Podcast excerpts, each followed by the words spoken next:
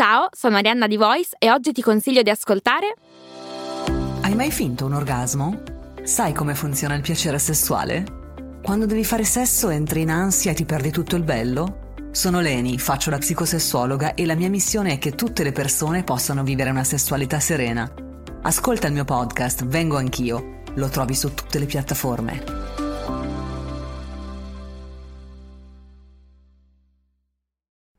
Ciao a tutti, buongiorno e bentornati anche quest'oggi qui su Holiday Daily Cogito. Io sono Rick e non so come abbiate passato il Natale, non so se abbiate festeggiato il Natale, l'abitudine culturale del Natale, il compleanno di Newton, anche se vabbè sì, siamo un po' in anticipo, oppure il Re Sole o cos'altro, l'incoronazione di Carlo Magno. Non lo so come l'abbiate passato, spero l'abbiate passato bene, ma Holiday Daily Cogito ha fatto un giorno di pausa e quest'oggi torna con... Ivan Corrado, autore di un podcast bellissimo, Ivaniloqui. Ivan è un amico, è un filosofo, è una persona appassionatissima di filosofia, letteratura, musica, cultura pop, scrive per la mia rivista, è uno degli editor, fa un lavoro straordinario e vi consiglio di recuperare Ivaniloqui perché, perché è un podcast bellissimo, un podcast in grande crescita, è un podcast ispirato a Daily Cogito in cui Ivan parla di libri, di filosofi, di musicisti, di artisti... Eh, con idee interessanti e quest'oggi Ivan ci parlerà di Jankélévitch, De André e una delle mie raccolte di poesie preferite, ovvero l'antologia di Spoon River. Penso di avervi preparati bene a questo meraviglioso episodio di Holiday Daily Cogito, quindi buon ascolto e noi ci risentiamo molto presto e come sempre non dimenticate che non è tutto noia ciò che pensa. Daily Cogito, il podcast di Rick Dufer ogni mattina alle sette. L'unica dipendenza che ti rende indipendente.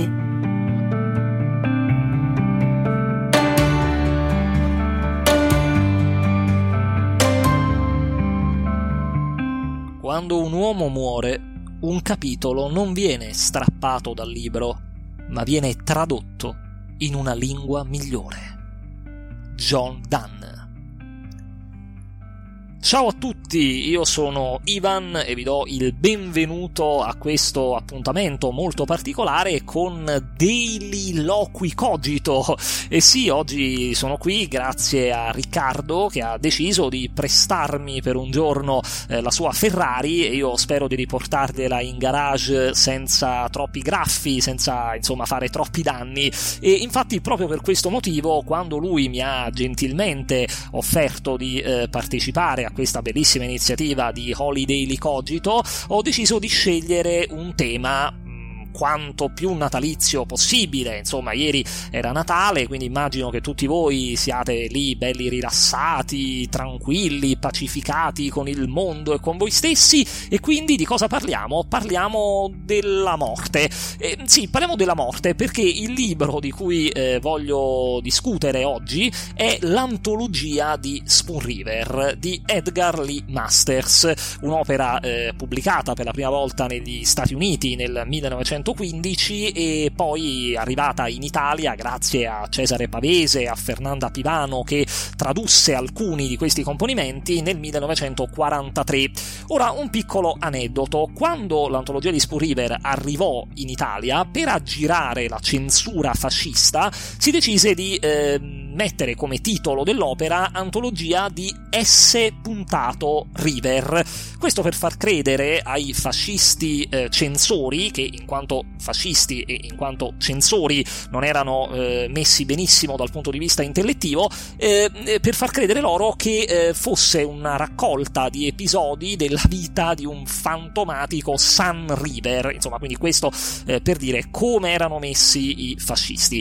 Eh, bene, quindi eh, cos'è l'antologia di Spoon River? L'antologia di Spoon River è una raccolta di eh, più di duecento componimenti poetici, per la precisione si tratta di epitaffi.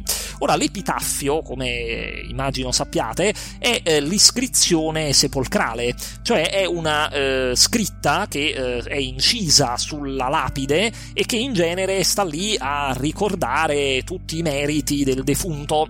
Ecco, e qui c'è già una particolarità, perché in realtà gli epitaffi epitaffi di Masters non sono degli epitaffi eh, che appunto ricordano, che encomiano per certi versi il morto, il defunto, ma eh, sono eh, delle occasioni per i defunti stessi di far sentire la loro voce, di raccontare senza più orpelli, senza più sovrastrutture, la loro esistenza, in maniera quindi del tutto eh, libera. E eh, facendo ciò, eh, appunto, i eh, defunti eh, narrano anche gli aspetti più biechi, più turpi, eh, più meschini della loro esistenza, senza eh, alcuna remora. E eh, ecco, e qui eh, quindi mi ricollego alla citazione con la quale ho aperto questo podcast, la frase di John Donne secondo cui appunto eh, con la morte è come se eh, si scrivesse un nuovo capitolo in una traduzione migliore. Ecco, migliore qui eh, nel caso dell'antologia di Spoon River può voler dire più autentica, più vera, più sincera. La morte è l'occasione, secondo Lee Masters, di immaginare come questi defunti avrebbero parlato liberamente della loro vita, della loro esistenza. E infatti scrive Cesare Pavese nella introduzione, nella prefazione all'antologia di Spoon River, che eh, il poeta Lee Masters guarda i suoi morti non con compiacenza malsana o polemica, non con l'incoscienza insomma pseudoscientifica che tanto piace adesso disgraziatamente negli Stati Uniti, ma con una consapevolezza austera e fraterna del dolore di tutti, della vanità di tutti, e a tutti fa pronunciare la confessione, a tutti strappa una risposta definitiva, ma non per cavarne un documento scientifico sociale, ma soltanto per sete di verità umana. Ecco, questo è ciò che si trova nell'antologia di Spoon River, la verità umana, l'autenticità. E ehm, scrive ancora Pavese che, come i morti di Dante della Divina Commedia, che sono più vivi che in vita, i morti di Spoon River prolungano in una forma sepolcrale tutti i loro malcontenti, tutte le loro passioni. Ma attenzione, perché il parallelo con Dante si ferma qui, perché i morti di Dante hanno in realtà uno schema universale in cui rientrano e nessun dannato quindi eh, si sogna di criticare la propria destinazione, mentre invece quelli di Spoon River nemmeno da morti hanno trovato una risposta. E, e quindi l'antologia di Spoon River è il poema della ricerca, dell'insufficienza di ogni schema, del bisogno di verità individuale e collettiva. E questo è in questo che risiede il grande fascino di quest'opera, un fascino che a me ha fatto spesso ricordare le riflessioni che eh, sulla morte faceva eh, un filosofo che eh, purtroppo eh, troppo spesso viene eh, dimenticato, non viene molto studiato, soprattutto in Italia, e sto parlando eh, di eh, Vladimir Jankélévitch.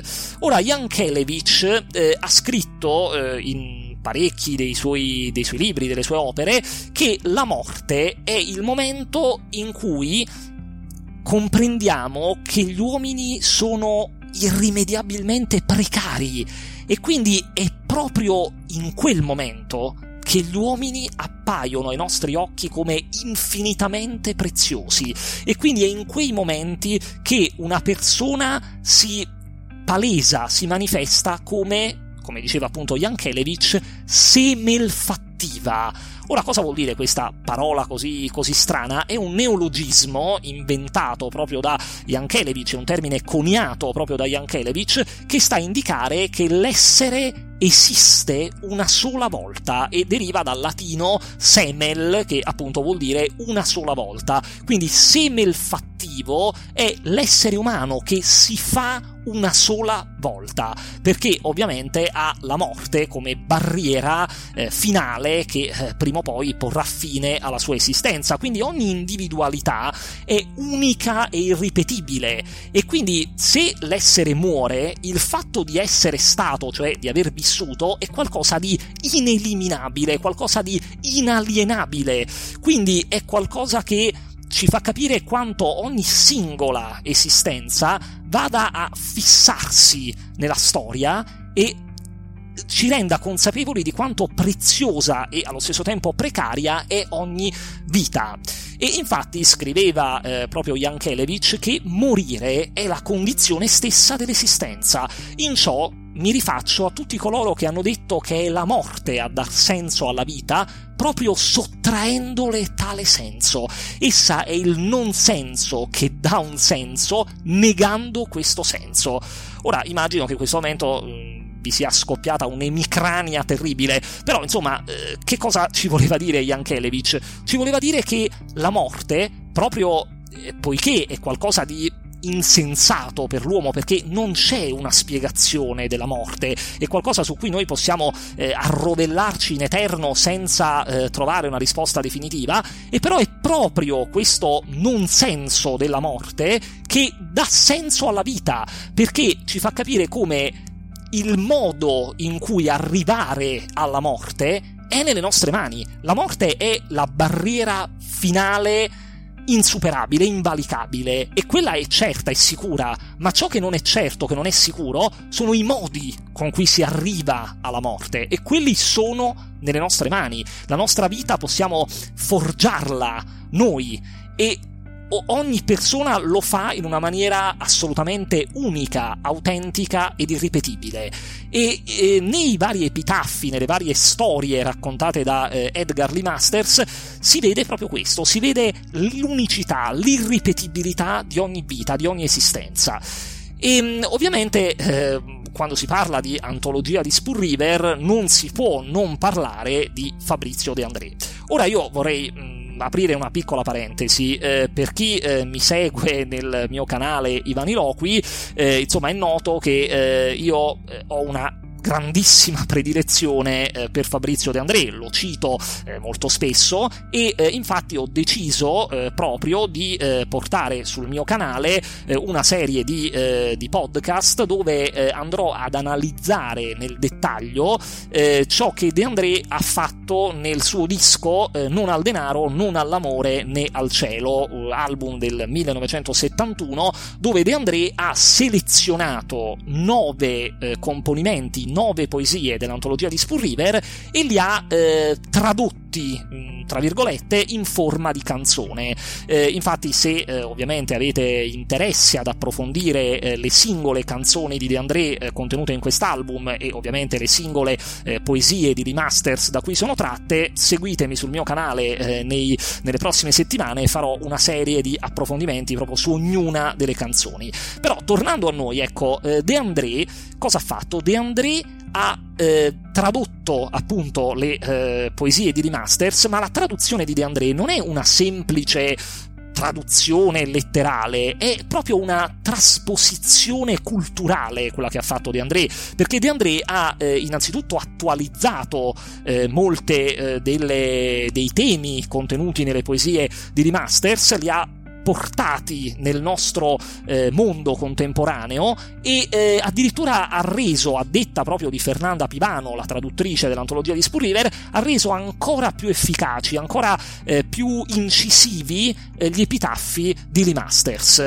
Ecco, De André eh, ovviamente nel corso della sua carriera eh, si è confrontato con l'antologia di Spoon River, eh, e come si è confrontato anche con eh, tanti altri autori eh, di letteratura. eh, De André eh, ad esempio mi viene in mente, ha eh, tradotto anche eh, Desolation Row eh, di Bob Dylan, che eh, è diventata Via della povertà, eh, ha tradotto Le passanti di George Brassens, ha tradotto alcune eh, poesie della saga di Macroll il gabbiere di Alvaro Mutis, eh, e da cui poi ha tratto la sua smisurata preghiera. Quindi l'operazione della traduzione, intesa come ho detto prima come trasposizione culturale, è qualcosa di comune nella carriera di Fabrizio De André. Però in questo disco, in questo album, eh, appunto Non al denaro, non all'amore né al cielo, eh, De André si è concentrato proprio in maniera eh, sistematica sull'antologia di Spoon River, e a tutte le canzoni dell'album sono appunto eh, tratte dall'antologia di Spoon River.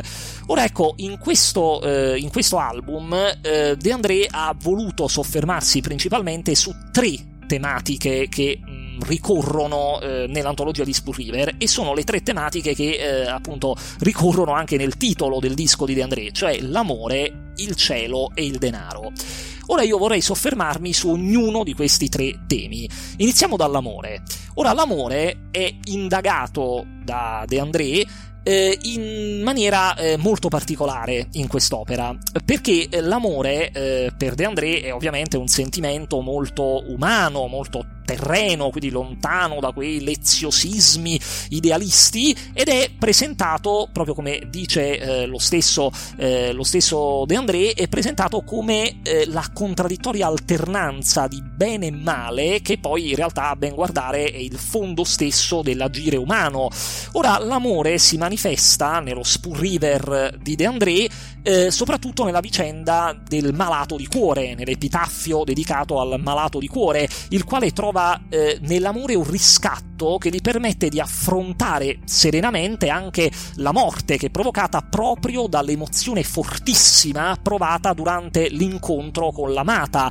L'anima d'improvviso mi fuggì dalle labbra, dice eh, la, la poesia eh, di Edgar Lee Masters tradotta da Fernanda Pivano, e eh, nella canzone dedicata al malato di cuore, che poi appunto approfondirò nella serie di podcast che ho detto che farò sul mio canale, eh, De André eh, coglie proprio questo eh, riferimento eh, all'amore come riscatto, come, eh, come dire, causa della morte del malato di cuore, ma anche del suo riscatto da una vita eh, di profonde sofferenze, da una vita anche di emarginazione.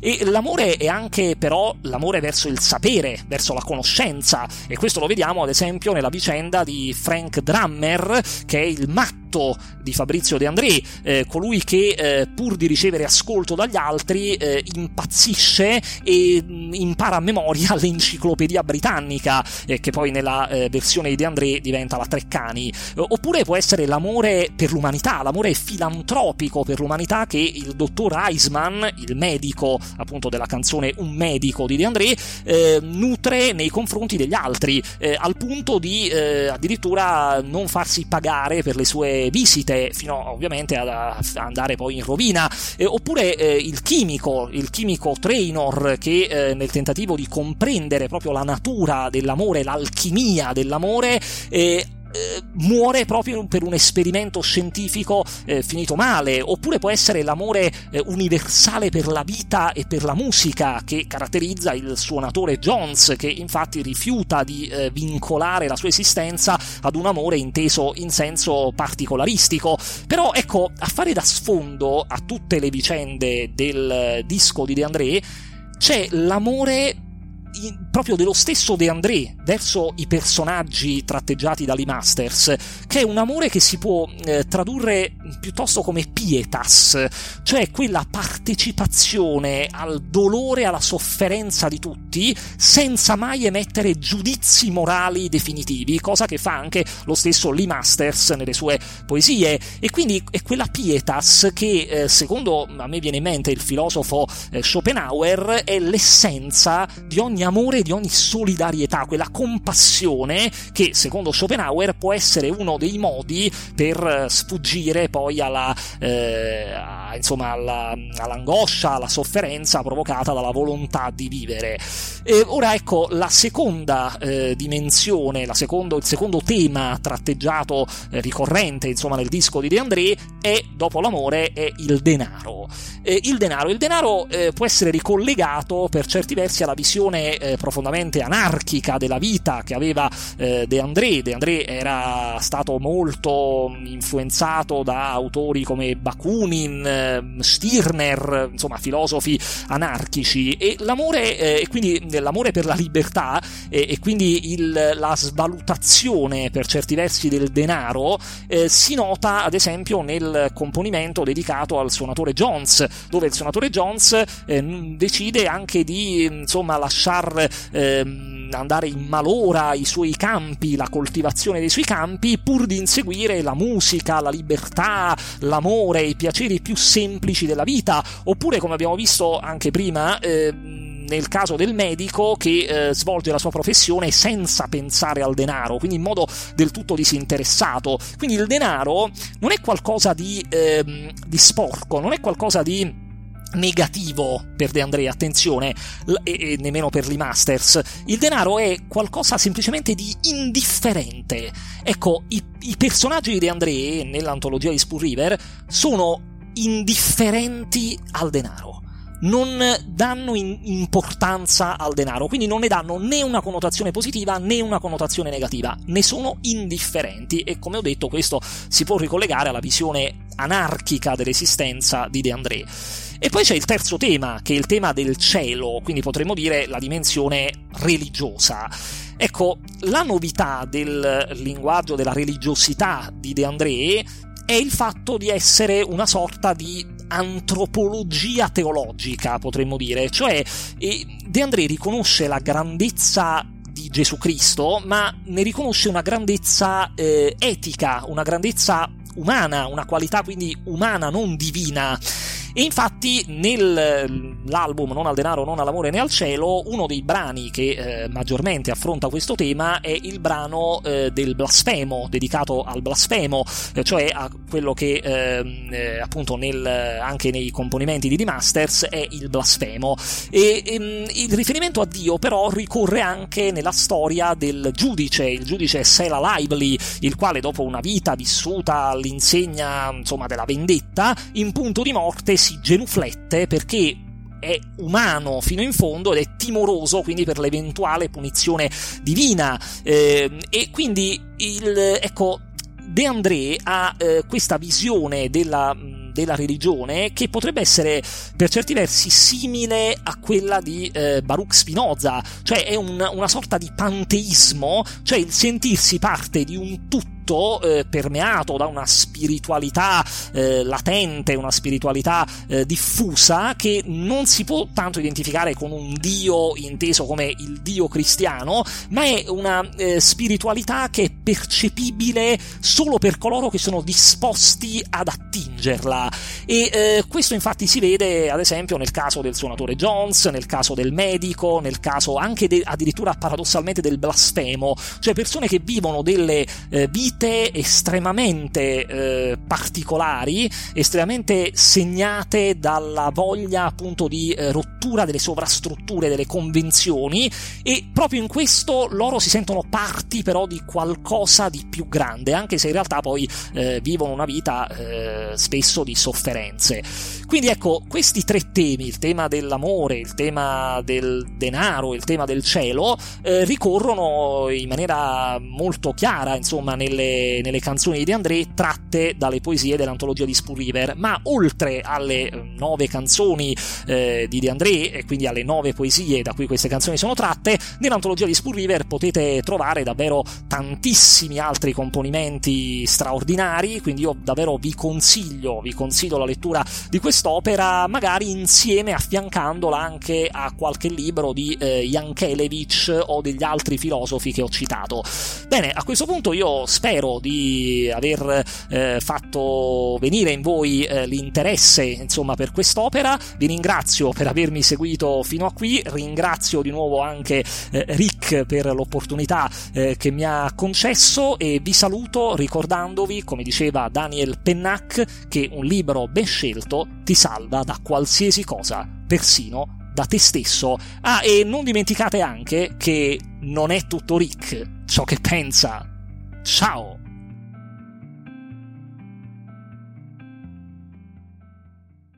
Oggi Voice ti consiglia... Ciao! Se stai cercando un podcast diverso dove trovare percorsi per la meditazione e il rilassamento, parole, pensieri per il tuo benessere, questo messaggio è per te. Il nostro podcast si chiama Meditazione guidata e rilassamento. Ci trovi su tutte le piattaforme di podcast. Ti aspettiamo!